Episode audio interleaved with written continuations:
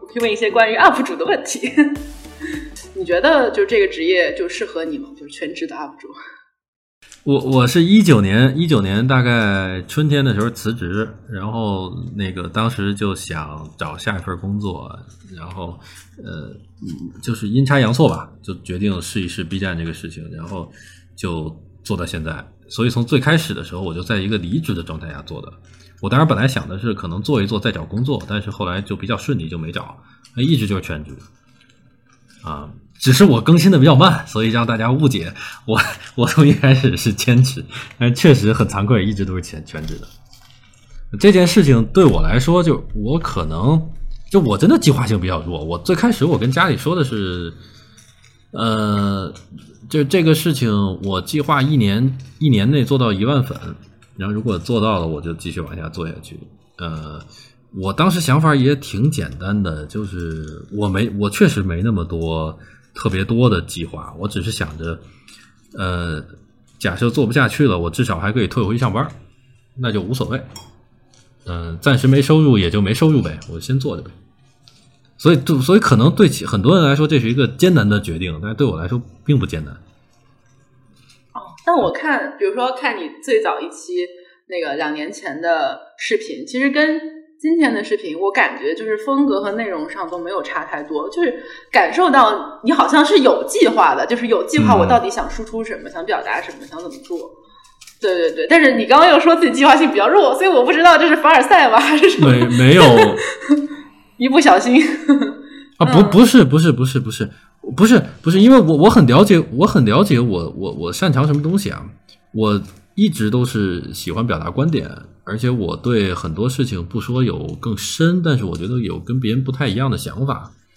我我所以这个都是这个是没变过的，但是我的领域其实变得很多，然后我的视频规划也变得很多。你看我最开始做过体育的、影视的，然后乱七八糟的什么女权的事我都做过。那后来我才慢慢的说，那这稍微的限定在一个领域，然后现在我又想变完全另一种感觉的视频，所以这个我觉得不矛盾吧，不矛盾。这个可能你觉得变化不大，是因为就是我很清楚自己的优势在哪。明白。或者我的关注点一一直没变过，对。我在看你的视频，其实不能说看，我大部分你的视频我都是听的，就是后台模式，因为就就那个长度就真的很适合当播客，就是那种单口播客来听。对。啊啊有不知道，我现在不知道，我对播客这个东西理解还比较浅。不过我之后也有可能自己做一做一些东西，但是我要想做的可能还是跟人去聊的东西吧。我之前其实比较轻视于这种对话。嗯，因为我我我之前其实挺迷恋那个信息密度的，这一点是最近在最近的半年中有变化。然后最近半年觉得每一个人的故事也很好，然后在对话中可能激发一些你之前没想到的一些想法也很好，哪怕它不是那么结构化，不是那么框架化，但是也挺好的。所以之后我可能会把一些呃更生活化的什么东西去跟人去聊吧，做一个博客，我想试试。不知道自己善不善于做这个事情，嗯，那他肯定是善于的。对你的你的视频就比较干，播客就一般比较湿。对他不是完全的干货，我那个叫湿货。嗯，对。啊，其实我我们我们的问题都都很很随意啊，就是就是可能有些是由由那个老蒋你的那个视频引发的，就是 我当时。哎，我不知道是谁跟我说老蒋要四十岁了。我说，嗯，我说看上去还挺年轻的，这是个谣言。没有 没有。然后，对对对，然后我就想问说，哎，你有没有中年危机啊？等等这种问题。然后丁丁提醒我说，哎，不对，老蒋说自己是青年，这就是个乌龙。我 我觉得中年危机可能有三个触发条件吧，一个是孩子，一个是父母，一个是职业。呃，我的我的父母还没有到那个需要我去特别多照顾的年龄啊，或者他们还没有到那个身体状态，他们俩自己都挺好的。然后我我也我也没有孩子，然后我职业上的状态，我觉得有点那个弦崩断了，就是职业就可能我我其实挺羡慕有一部分人，他可能在传统行业，比如说呃从毕业到现在一直十几年都是这样的，但但是对于我来说，我我好像最近的四五年都是在一个每年都不知道第二年自己做什么，所以这个这个弦儿已经没了。对我来说好像没什么中年危机。我觉得中年危机换一种说法，它可能是一种对于衰老的感知吧。呃，就还不至于说你是一个这个呃很老的人，但是你已经感受到就是你不再那么年轻了，这是一种很微妙的感受。但是中年危机是没有的。那完了呀！那我已经 啊，不是吧？这么夸张吗？你不是才你二十几岁啊？二十二十三四岁。因为他老跟我聊养老的事儿，你知道吗？丁丁就满脑子都是养老。嗯，但是有的时候会特别就想到说，哎呀，以后老了怎么办？然后如果不生小孩的话，我是不是要赚很多很多的钱才能去最好的养老院？啊，你是你是不婚主义吗？你是或者你你是丁克吗？嗯，你在观念上。觉得哇，这个聊的有点深入，就是觉得嗯，啊。不不不还不太有信心能够去抚养一个小孩，不管是从客观物质条件上，还是自己的心理成熟度上，以及看到了很多，就是说，就生小孩会对自己的身体、跟职业发展、跟各种各种东西有很大的伤害，所以觉得还不够有勇气去承担这个事情。所以目前的计划里是没有小孩，嗯，啊，哇，好奇妙啊！原来是真实存在的，就是嗯，确实有人会为几几几几十年以后的事情担忧。我我是 就是我是感受不到那种担忧吧，因为你不觉得就是现在社会发展快到了你，你现在就算有一个计划，到时候已经完全没用了。你等你老了，已经是二二零二零六零年的事儿了，可能。那个时候社会发展成什么样儿，然后到底是怎么回事儿？对，就因为这种更大的不确定性，就会让我想要去寻找一个更大的确定性来跟它对抗。就比如说，我先坚定好我不生小孩，或者说我先想好我一定要赚很多的钱来对抗，万一未来没有钱养老。那你还是一个很很很坚韧的人，呃，像我这种就直接那弦儿就断了，就爱谁谁吧。没有，也就有的时候，也就是 不确定，叠加不确定，再叠加不确定，那还想它干啥？就算了吧。就会就会反复横跳，然后就一会儿觉得哦特别嗯特别纠结，特别特别焦虑，但是有的时候就想想，哎，我不知道这能不能叫躺平，反正就啊就无所谓了，就就就仰卧起坐，就是嗯焦虑一会儿躺一会儿，焦虑一会儿躺一会儿，嗯，哦，哦，还听上去还有点难受哈，不是特别愉悦的体验、是吧？嗯还好吧，就嗯会就就会逃避一些这种这种问题，就不要去想它就好了。嗯，但是我我其实觉得这个衰老更多的倒不是到到时候有可能不是大家想的那样。我对这个也没有特别深的认识，但是我有一点点体会，就可能更多的是在你的呃生活的一些软的东西上有变化，比如说你对于情感需求和被陪伴的需求嗯在上升。这个是很很有意思的。比如在二十岁的时候，没有任何被陪伴的需求，呃，只有说你我喜欢谁，我希望他也喜欢我，这个不一样，这个完全不是说你因为你孤独，你其实不是孤独，对吧？嗯、你是希望和人亲亲近，他们这是两种东西。但是，尤其是我在观察我爸妈，他们在他们在我二十岁的时候，对我其实没有那么强烈的需求，但是现在他们就很希望我在他们身边呀，然后多跟他们通通话呀什么的。这其实我觉得，到时候有可能你说的那些东西，呃，只是底层的，嗯，更多的呃，因为衰老进入到老年的问题，可能是没有人陪伴，或者说太孤独，或者说一些其他的，呃，一些空洞啊，这乱七八糟的东西。我对衰老才刚刚刚刚有有一点体会，嗯，我的想法会觉得，那等我到了到了那个平衡点再说呗。就是你随着年龄增大，你逐渐意识到这种孤独，然后你就会知道，你到那时候才会知道你能不能处理它。有的人觉得我自己能扛下来，有的人觉得扛不下来，然后呃，于是生小孩的那个代价就会看上去变得越来越小。当他达到一个平衡点的时候，你觉得可以做，嗯，到时候再说。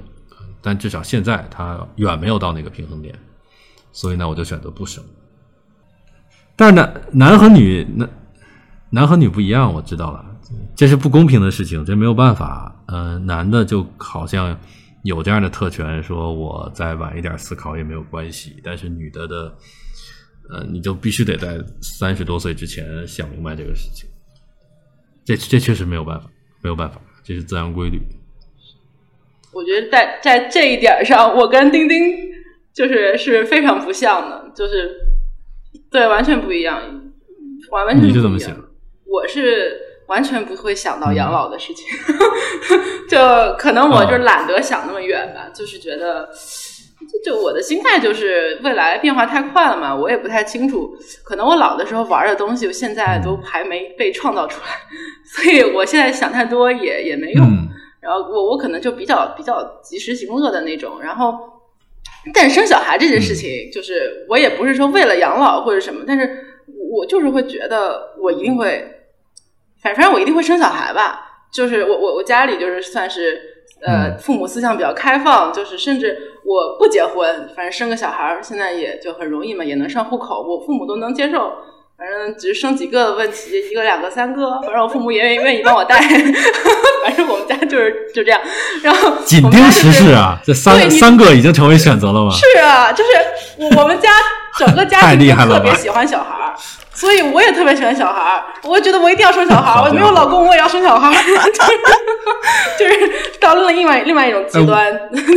我我很羡慕，我很羡慕啊！我觉得就就就很很很笃定是很好的。对，挺好的，挺好的，我真觉得挺好的。嗯，如果如果讲可以再讲的多一点，就是我在这个这个方面的思考也挺奇怪的，就是说，呃，但但是我我刚刚说的例子就是。不结婚也能生小孩，并不是我最理想的一个状况。就是我最理想还是觉得，我还是想结婚，还是生小孩。但我并不认为这是什么女德或者什么乱七八糟的东西。我觉得只是恰好，比如说我的可能一些想法，不管它是怎么来的，但是我的一些想法可能跟社会的这个要求就还是比较接近的。然后我自己也享受这种想法。然后我我就是特别渴望，就是自己的空间，就是自己的一个家。就算我现在，比如说在我自己的家乡，呃，对，在珠海，我也是一个人住的，就是我跟父母是没有在一起住这样子。然后，所以我我很享受这个空间。然后我的畅想就是我未来的生活可能会有一个，对对对，会有一个另一半，然后会有自己的小孩儿。就是没有小孩的时候，可能也会养养条狗，反正家里有一个有个不一样的活物，对吧？反正呃，大大概是大概是这样这样想象的。但是我对就是这扯远了，就是我对结婚跟生小孩这件事情，并不是说没有恐惧的，就是我也会跟你一样有恐惧、有担心，呃，各方面。但对我来说，它就是一个，它首先是一个人生体验，其次是一个，它它就跟蹦极是，或者蹦极或者是那个跳伞是一个类似的事儿。它就是你站在悬崖上，你必须不管你自己推自己一把，还是别人推你一把，你就得往下跳，闭着眼睛往下跳。但是。跳完了之后，反正也也就那样了。反正跳完了之后，所以你承受这个后果就行了。但是我还是会害怕的。对对对，但是我愿意承担下这个后果。生育率，生育率和结婚率怎么可能上升？你看你的，对于你这么一个最最积极的呃，怎么说婚姻？向往婚姻和向往生育的人来说，你用了一个什么形容词？你说他像蹦极一样。我就是这么觉得。那真的，因为我觉得我的这种喜好，那像丁丁更得觉得这像蹦极一样。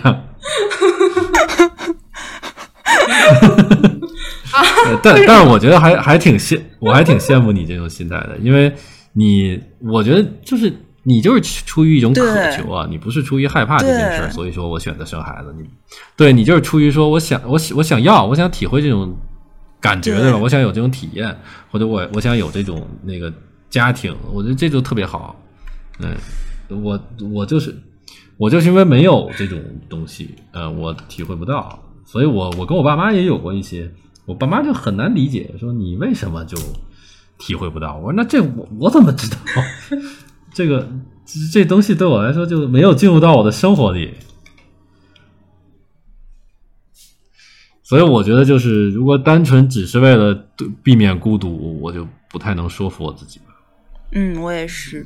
嗯，天哪，我们是怎么聊到这里的？不知道，我完全不知道。感觉今天聊了很多什么星座呀、保险啊、这种生育啊，而且还而而且还聊了好久，是什么？而且还聊了好久生育。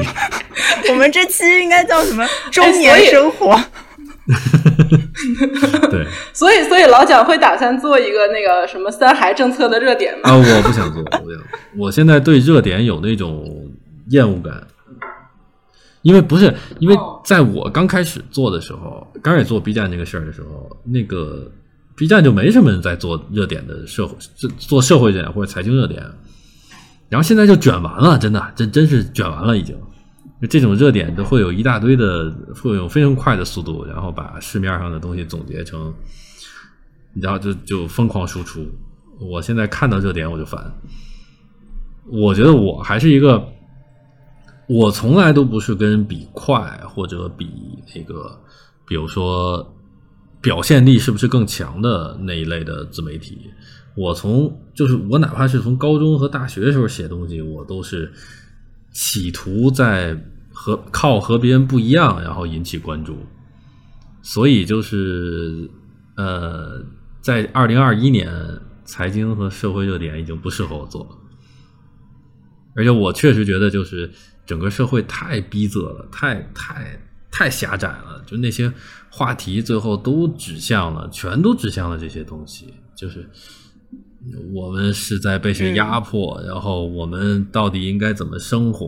我们就他没没没有没有能引起让我觉得比较有趣的话题，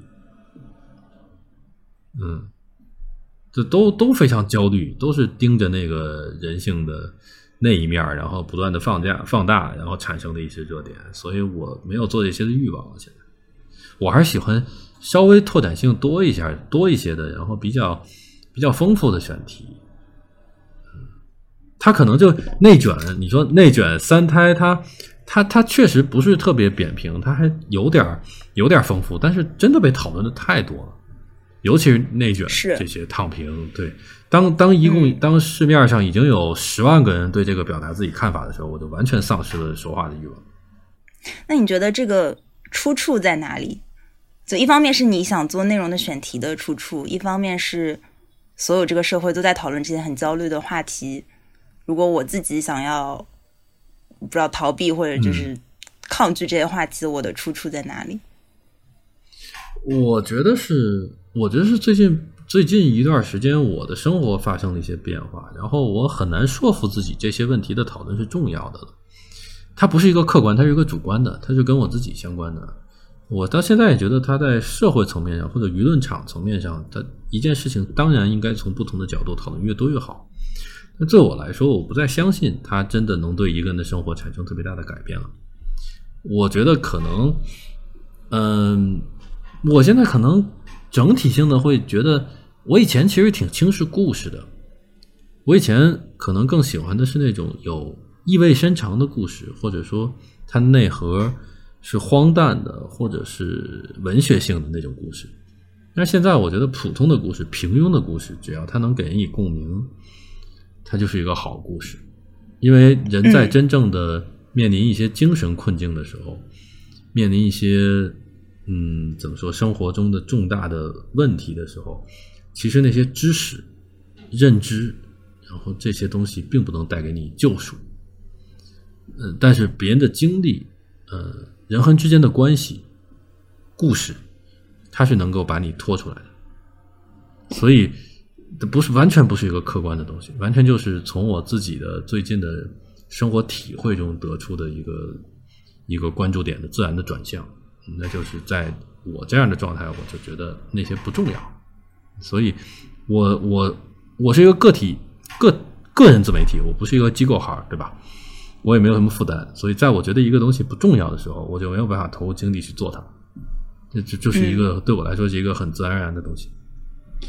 对我昨天看昨天我挺晚了，我看那个呃，Friends 的那个呃重逢的剧集，我就觉得非常感动，真的非常感动。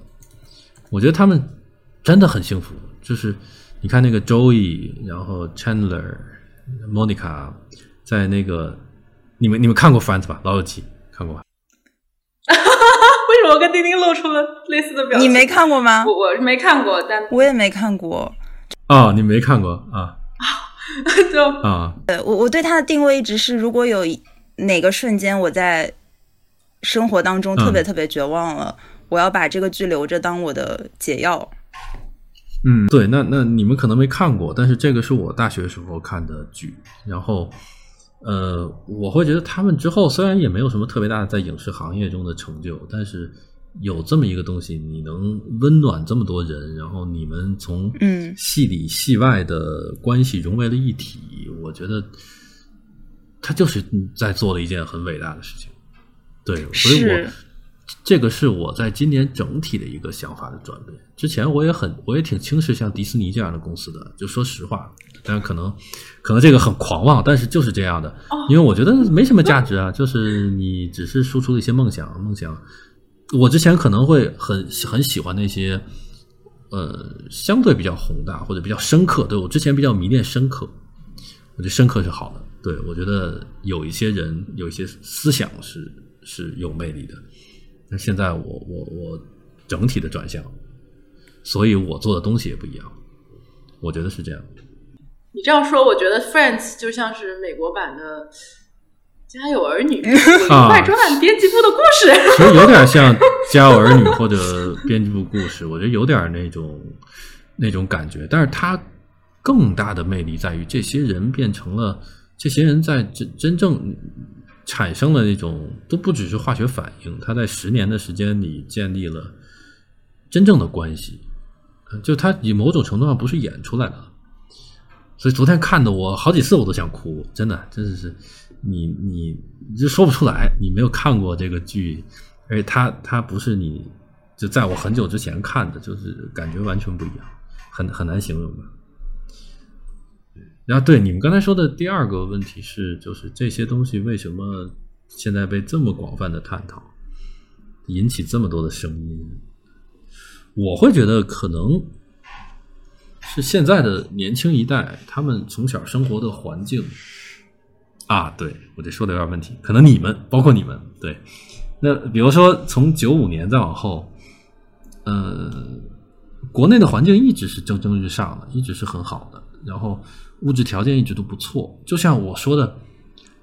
其实就像一五年的时候、一六年的时候，我身边的很多互联网从业者所认为的那样，就是大家觉得这样的东西会一直持续下去，就没有道理。那很当然，用户会越来越多了。你用户不多是你做的不好，但是用户就应该是每一年比一年多的，钱就应该是一年比一年多的，GDP 就应该是一年比一年高的，而且一直都是一个很高的增速。但现在社会整体的增速下来了，不管是 GDP 还是互联网行业还是各行各业，我觉得整体没有办法维持之前那种狂飙突进的状态了。那当这个增速下来了，保障又没上去的时候，我觉得是处在一个青黄不接的状态里。保障没有办法给我们足够多的安全感，但是，呃，增速下来让人没法做梦了，所以这个就会存在一个问题。当你这么说可能有点危险，但是你想卖火柴的小女孩，她保障没有，但是她有梦啊，她靠燃烧了一堆火柴，她只要有梦，人就觉得 OK。现在是我既身上有点冷，我没有达到那么好的物质条件，我那个幻梦又失去了，我身边又没有那么多人一夜暴富，或者说，如果你不炒币的话，然后没有那么多人说好像通通过什么创业或者什么东西，或者我呃走运了，然后进了阿里，呃拿到了拿到了期权，拿到了股权，没有人靠这些东西突然就变成了呃上海的原住民，这样的故事在离我们远去，我觉得这就会整体让大家觉得这社会好像出了一些问题。对，但是我其实在这方面我没有那么悲观吧，我觉得新的东西会被建立起来。我在经济上还是很，我对国内是挺有信心的。我觉得东亚人的这种勤奋、这种勤劳，然后耐造，对吧？呃，而且咱们各方面的那个条件都还不错，经济发展条件，我觉得它可能只是一个阶段，但是这个阶段也很可怕。就我能感受到，呃，互联网和舆论场的声音越来越极端，这确实是这样。就大家越来越焦躁和愤怒，而且越来越极化。嗯，我不太清楚这个最终会走向哪里。嗯。好悲伤啊！嗯，对，然后，而且我会觉得一个很危险的事情是，当极端的声音变多之后，中间派就不说话了。对我自己，我自己都是这样的。我是一个，我不是一个很极端的人。你看，我我说话都是觉得这样的人也有一些道理，那样的人也有的一些道理。但是我有的倾向，我一直都是这样，对吧？我不觉得说存在纯粹的恶人或者纯粹的那个他这件事做不对，我觉得都有一定道理。我就是一个中间派，而且我的想法天然的可能会比较比较温和，但是我现在就逐渐失去发声的欲望。我觉得是这样的情况在大面积的发生。我身边那些没有那么多愤怒的人，他们选择的一定是不再说话。那其实就会形成一个放大的效应。让最后就变成每一个每一个事情，最后都变成不同的人在互相的攻击，都变成两只有两种声音，而而且很多时候不是在探讨，而是而是而是对抗，然后你看到的就全都全都是对抗，而且我对我在我我准备做一期关于舆论的视频，其中有一个现象，我觉得也很重要，就是这些不光是这些中间派，还有一些。就是现在只有自媒体在说话，还有只有愤怒的一些呃受众在说话，缺少的是什么人？现在商人就是补充性的公众人物不说话了，商人、学者、演员这些人，这些公众人物本来是愿意为公共事务发声的，你们还记不记得十年前、十五年前，对吧？他们是愿意说话的。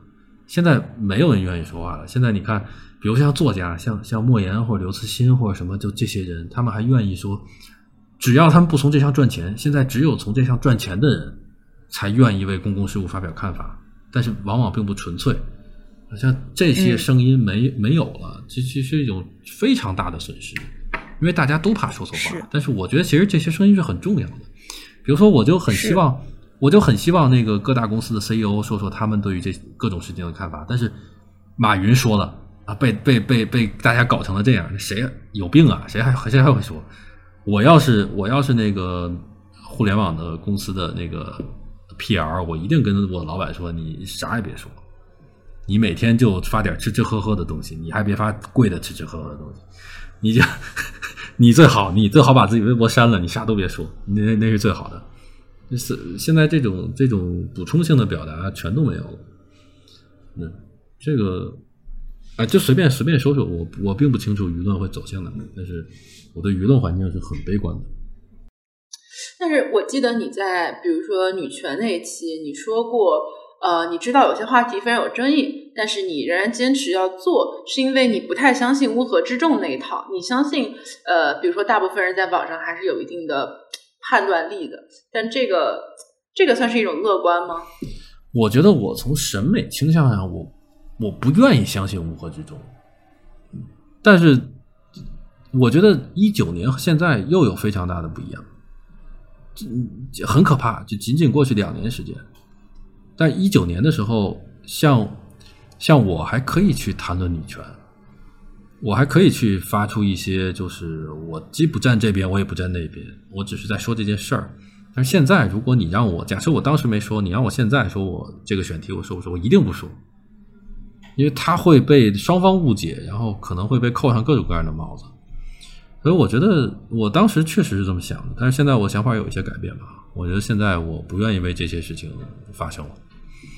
呃，他不是说我在惧怕风险，一部分是这样，另外一部分我只觉得厌烦。我看到一些吵来吵去的声音，我会觉得厌烦。然后，而且这个事情的空间也在变得越来越小吧，探讨的空间在变小。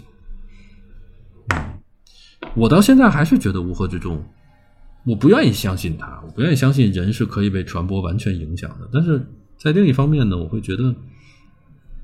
一个舆论场对人的影响可能会比我想的更大，因为我觉得它是这样的一个情况。比如说，在一百年前，传播环境对一个人的，在一个人生活中的占比可能只有百分之五。比如说，比如一百年前民国时候的民国时候的一个普通人，一个普通的中国人，他可能都不太看报纸。然后呢，他当然会从那个城门上的告示，他会会从。呃，叫卖声中会从跟周围人的谈话中获得一些信息，但是你说那个对他生活有真正有多么重要？我觉得就那么回事儿，对吧？传播可能对一个人生活影响就百分之五、百分之十，但是现在我觉得传播对于一个人生活的方方面面的影响，它影响你的认知能力，影响你的挣钱、工作，你和其他人的谈话，以及包括你的娱乐、你的心情，你各方面的东西，可能它在人的生活中的比重已经占到百分之三十，也许是这样的。所以人没有那么容易被传播影响，但是传播在更大的影响人。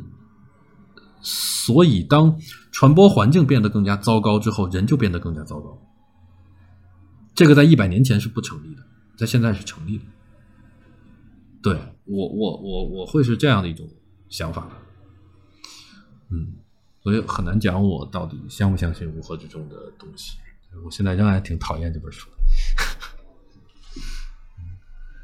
我还是因为我想尽可能的，只要有一丝希望，我都想希望去相信人是丰富的，人是难以被左右的，人是有非常强的自主选择和自自己和各种各样的余地的。我愿意相信这一点。嗯，我我我还想问一下，就是你刚刚说到有些事情，你可能如果放在今天，你就选择不说了。那会不会有一种可能，就是有一天，比如说老蒋？呃，不做不做 UP 主。那如果有这样一天的话，你觉得会是因为什么？嗯，我觉得我现在不在寻找一种新的动力吗。嗯，我我在做一些尝试，我而且我可能会会和合伙人在做这个事情。对我，我生活中有一个导演朋友，最近在跟他谈，因为我发现我在影像上的东西确实这方面比较弱，而且我有我思维的局限。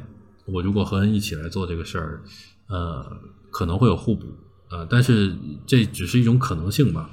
然后我之后可能会做一些更多记录性质的、探访性质的、体验性质的这些尝试。那么这能不能成功，我是不知道的。但是最好的一方面是它能够成功，它能够带来新的刺激和新的动力。嗯，我有可能继续往前走下去，但是我还是一个相对比较容易厌倦的人。呃，比如说。作为 UP 主这件事情，呃，观点性的东西，我证明了我有这样的能力。这样这件事情，更多的争吵又使我厌烦，而且涨粉什么的，你说七十万到一百万有什么？就他那个兴奋曲线是会往下走的，所以那我的就就我需要寻找新的刺激。那也可能两三年后就事情非常简单，就是呃，现在看来新的刺激又趋于平淡。我没没找到让我接下来更想做的事情，那可能他就他就觉得呃，也许我没有必要一直在做这个事儿，或者有可能是因为我实在对舆论太失望，比如说比现在还要再恶化很多。呃，我觉得我是一个在这方面会躲着的人，嗯，就是假如我没有那么强的想改造社会或者改变什么的想法。我不是一个那么积极的人，我的想法是这个：假设这是一个比较糟糕的世界，我仅指传播这一块啊，那我需要有，我希望我能找到一个地儿刨个坑，然后我待进去，就挺好。那我可能就选择避开这些东西，这我觉得也是一种可能。还有另外，我觉得就是假设我发现我因为这件事情过度的输出，自己变得更加无聊和扁平和枯竭，我有可能会主动的选择停止这个东西。我觉得一个很重要的事情是我做的内容要让我自己觉得兴奋和有意思，这是很重要的一个判别标标准。对，它是两个判别体系。一个体系是它从外界看要是独特的，它从外界看要是有价值和有差异的，但是我觉得另一条线跟它完全是分开的，就是我自己觉得哎挺有意思，或者这个事儿对，它是我内心想想做的东西，但是假设我的生活枯竭了，那可能可能我的表达也就枯竭了。我觉得这两个是一定相关的，嗯，那么嗯。这几种可能都是我会停止做 UP 主的，呃，就是都都都是几种可能性吧。嗯，我觉得也也没什么，就是希望生活就是一个一个阶段的。假设如果到了那一天，就就就没什么。就是 UP 主 UP 主这个生活，我觉得很很精彩。就这两年，我因为他认识了不少人，然后他带给了我一些之前没体会过的那个各种各样的新奇的体验啊，是有有有比较那个。呃，好像比较深的东西，也有一些很浅层的，然后非常俗的东西，比如说，比如说靠这个东西好像有了一些知名度或者什么的，这这些都很有趣啊。所以就就有有一天，嗯，两两年以后、三年以后或者五年以后不做这个事情，也是非常自然的一个事儿。对我甚至觉得会有点羞耻，就是你说，呃，许知远他许知远四十多岁，他多大呀？可能四十多岁吧。然后比如说。那个罗翔，罗翔多大？罗翔可能四五十岁，对吧？他们在做这个事情，是因为他们是往上窜了以后再回到大众传播，有没有这种感觉？就是他是在降维，对吧？我会觉得这个如果有点那种，你说你说我就是在输出这种大众的东西，我一直到四十多岁了，我还输出这些东西，就有点老而不死是为贼的意思，就感觉那个有点。有点不太对劲，对吧？有点不太对劲。你四十多岁了，你还嬉皮笑脸，然后那个弄点梗，就这那的，就好像也不太对劲。所以我觉得，我这个事儿大概率不会一直成为我做的事情，应该就是一个阶段。我现在有挺强的那种感觉，但是以后做的事情有可能和现在相关啊，这是有可能的。对，比如说新的影像方面的尝试啊，类似于前一段我我我还有一个想法，说我以后要攒点钱了。我去拍，我去花个两年时间拍个纪录片儿，那这不是和现在的事情多少有点关联？那我觉得都挺好啊。那这有可能他就寻找其他的出口，对，嗯嗯。然后我近期就是希望播客能成为你的一个新坑啊，对，就就他确实这个也是可能是个新刺激，至少这个坑目前我觉得还是比较清净。啊，是我，因为我我还是挺喜欢，我还是确实挺喜欢对话的，嗯，但是对话在 B 站上不受欢迎，所以我觉得播客，呃，对，因为它刺激太少，嗯，所以播客我大概率会试一试，嗯，最后想一个问题，嗯，刚想到了，你当时怎么会想要取名叫老蒋巨靠谱？因为我先跟你说，我今天就晚上跟人吃饭的时候，然后我说我说不行，我要先回去，我今天约了录播课，然后约的是老蒋，然后他们都知道你，他们说啊是那个老蒋不靠谱吗？还 对，然后我还在极客上看到过，就是跟别的新来的基友安利你的，然后他的安利理由是。跟老蒋巨靠谱，学到了如何变得巨离谱。哎，其实还真有点这个意思，因为我在我的那个朋友中一直都不太靠谱，就是 一确确实确确实一直是这样的，就是就是我我绝不是以靠谱是我的特点，然后在那个有一点自嘲的意思，就是在起这个那什么。然后包括前一阵儿，我被人因为那个视频被人骂，然后很多人说你那个好为人师，你还好意思说，这也是自嘲。就我的那个呃 B 站有一个个人简介，我是是叫什么来着？什么喜欢尝试好为人师，也是自嘲。然后老蒋巨靠谱也有点自嘲，因为我自己心里很清楚，其实是不靠谱的。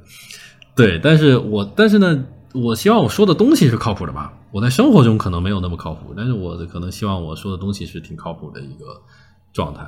另外就是特别真实的是，我我我超级不会起名儿，我特别不会起名儿。我所我所有的网名儿，我从我从大学到现在，我用的一个十个十个英文组成的一个乱七八糟的名字，就全世界只有我一个人用的那种，一直直到现在，因为就不用想，每次都是那个，但是太难读了，我不可能，我不可能那个在在在 B 站上也这样。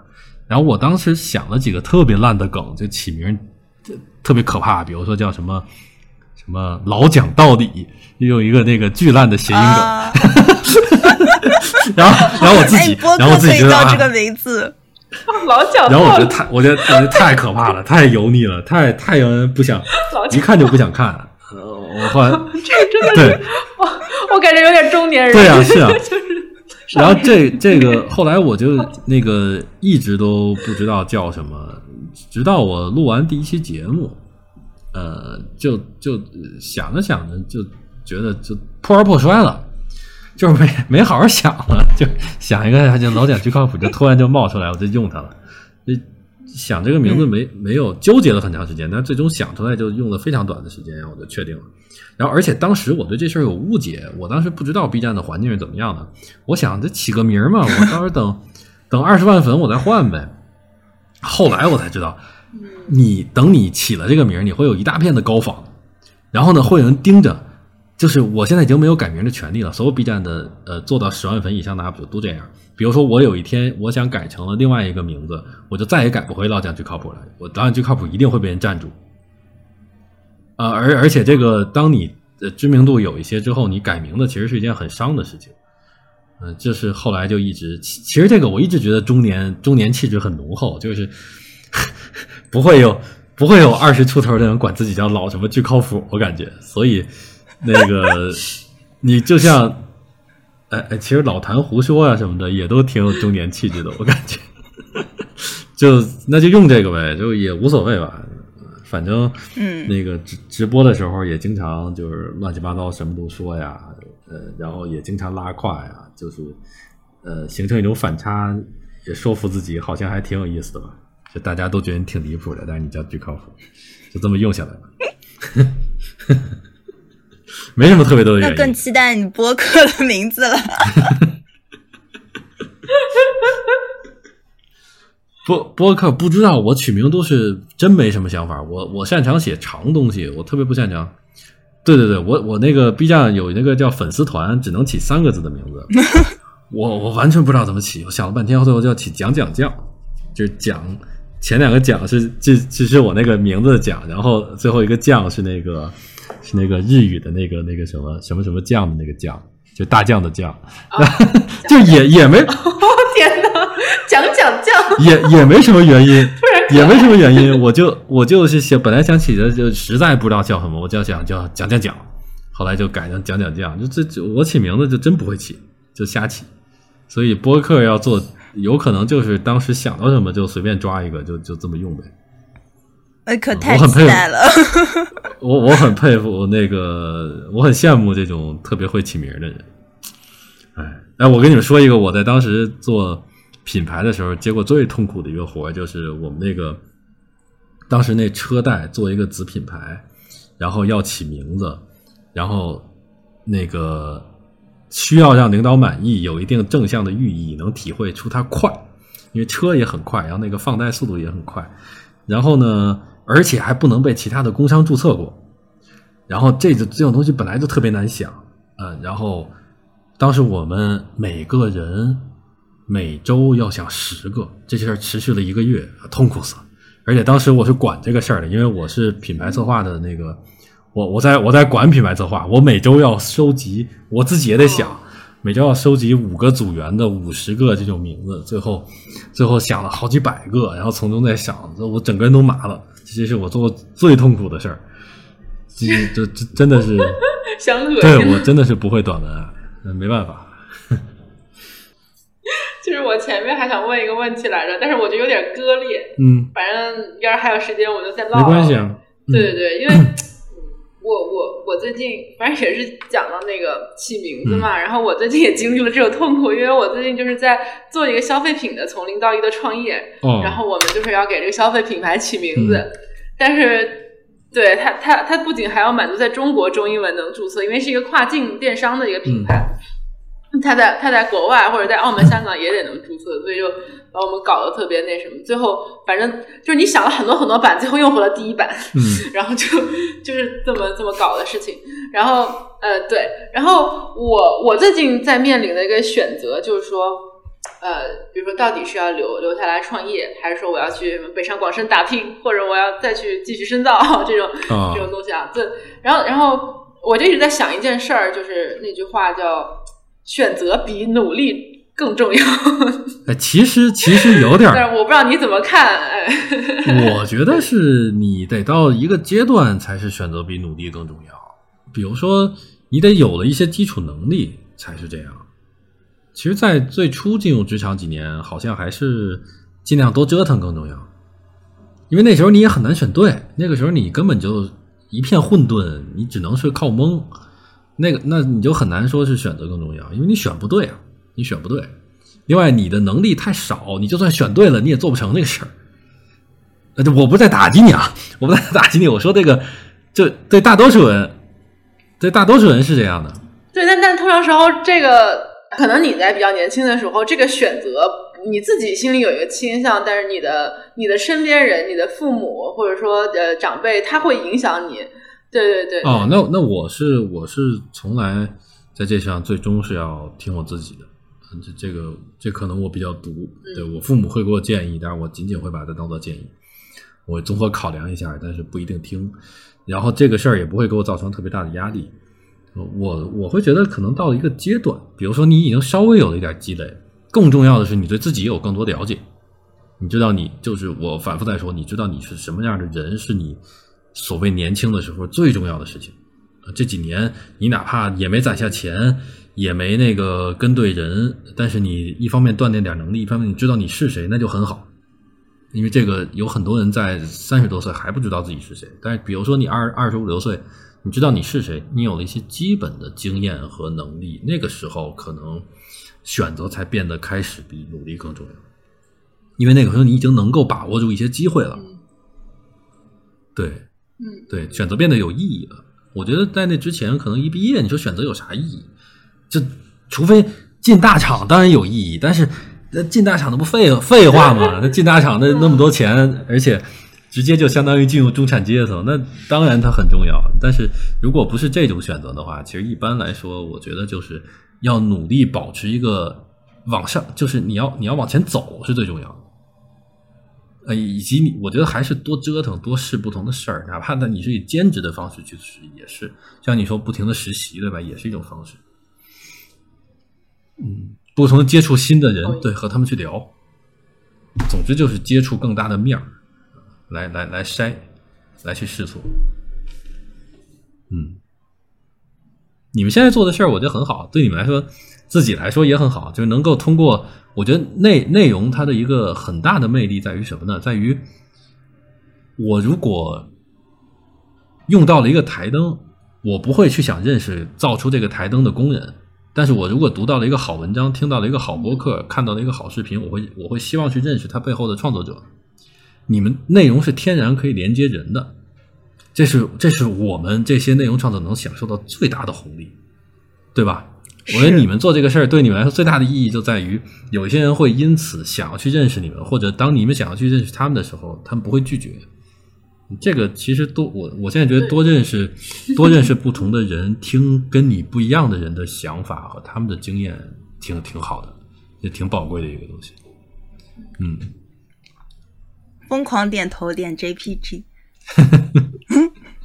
嗯嗯，我最近还准备买一个那个街拍的镜头，呃，上街去拍点儿拍点儿东西。对，我不知道能得到什么，但是我感觉好像，呃，不太就摄影这个东西的，摄影也有选题，其实就他的选题思维和那个自媒体完全不一样。但是我之后要做的事儿可能会和它有些相关。但是这是也是一个完全不熟悉的领域，对我可能会去尝试去做这个东西。你看过那个易烊千玺发的那个微博吗？应该是他最新一条。哦，没有，我去看看是什么他哦拍的东西吗？嗯，就他拍北京的街景。哦哦哦，哦，易烊千玺是，对，是挺不一样的。他那个，因为我刚开始也嗤之嗤之以鼻，后来发现他好像真看书，然后真的还那个挺有点意思的。对，嗯，他拍那个东西也是，呃，觉得哎有点有点意思，嗯嗯，我主要是觉得这个对我的思维方式可能是一种互补吧。嗯嗯，它都是一些没难以用文字表达的东西。特别好，哎呀，最终会剪到剪到剪到多久啊？四五十分钟，或者嗯，不会，基本全部都保留，就是剪掉一些口癖啊那种地方。哦哦哦，哎，那哦，你们等于现在没有没有对节目进行上限是吧？就是比如说，比如说不能超过一个小时或者什么，你没有这种限制。哦，没有，丁丁刚剪了一个三小时，就我们最新两期上首页的和那个 Jasper 的去现场的合作，就那期也聊了大概三个小时。然后那个时候我就发了一个即刻问，我就说大家觉得三个小时的是分上下两期两集播比较好，还是放一集播比较好？因为我当时觉得那个对话非常连贯，然后结果嗯。听友群里都说分两集，对我我我我其实会觉得它是就是各种媒介有一个容纳的上限，的上限之后体验就会变得差。嗯视视频，我在我在之前，我在刚做视频的前半年，我是完全不在意时间，我做过五十几分钟的，我没突破一小时啊，但是我做过五十几分钟，其实对于视频来说超级长了。但后来我发现，我尝试我带入受众的感觉，我打开一个五十几分钟的视频，当你看完一刻钟，你会觉得绝望，就你看那个进度条，它还在这儿。而且视频是一个你需要去用眼睛看的、参与的一个媒介，然后它体验其实就会变得很差，你你很难坚持看完五十几分钟的视频。所以我其实现在会有一些尊重是用户习惯，就是我觉得找到那个平衡点。我现在我现在视频还是很长，但是我会尽量的把它呃弄到三十到四十分钟以内，比如呃基本上是三三十五分钟以内。我这个就是这是一个不膈应受众的方式，就是我最终找到的一个平衡点。然后我也我也能比较满比较完整的表达我自己的东西，然后受众也不会觉得说这个实在是太长了没法看完。对，所以我也觉得是，其实可能最终是应该设一个上限，也许不知道。嗯我瞎我瞎说啊，因为我我没有播客经验，我只有那个视频。对视频来说是这样，嗯，但视频也是也是因为竞争吧，嗯嗯，对对，设定一个时间可能还是好一点的。你们可以去研究研究，就是比如说听八十分钟的人，他是在什么场景下听，然后他们能接受到的极限是什么，做做 A/B 测试都可以。对我，我刚刚其实一直特别想 Q 小一，就是觉得这一期就是聊下来到现在为止，你印象最深的是什么？印象最深就是我们老拿谈恋爱、啊、结婚的这种感情啊 来举例的，哎，我也是，我也是，啊是吗？我也是。我刚对我刚刚本来想说，就这一期，就哪怕聊了很多深刻的问题，我可能剪辑的时候要重新再回味一遍，或者甚至播了之后要再重新思考很多东西。但是，so far 留下很深印象的是。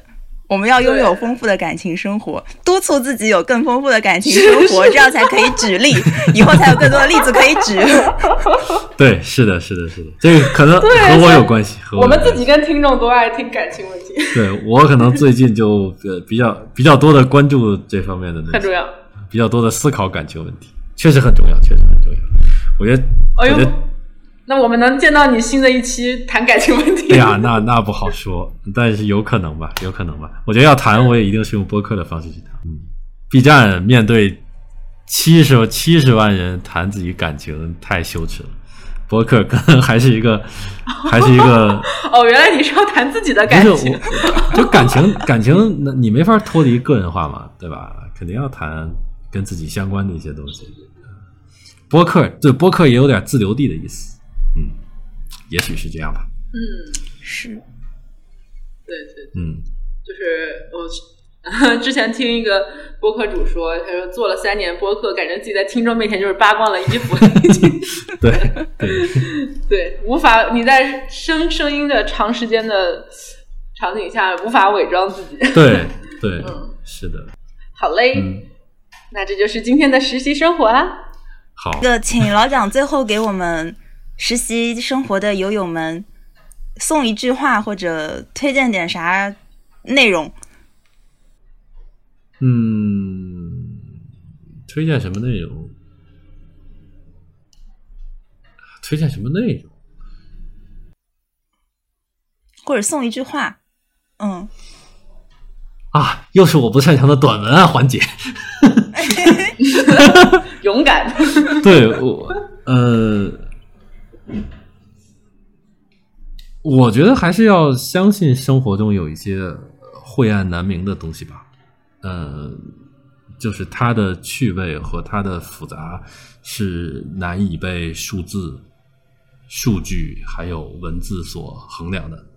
我觉得现在很多人可能不太不再相信或不再依赖这些东西了，但是可能正是这些才能让我们呃想要生活下去。啊，我不知道自己为什么要说这句话，我完我完全不知道自己说什么。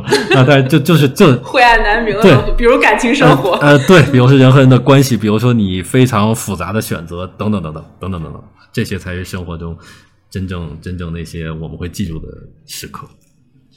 我不知道为什么要说这个啊，反正就是他吧，可以，好，好，好，好，谢谢老嗯蒋，谢谢老蒋，我聊我聊的很开心，好，谢谢你们，嗯，我们也很开心。那我们下期再见了，拜拜，拜拜拜。那我挂了。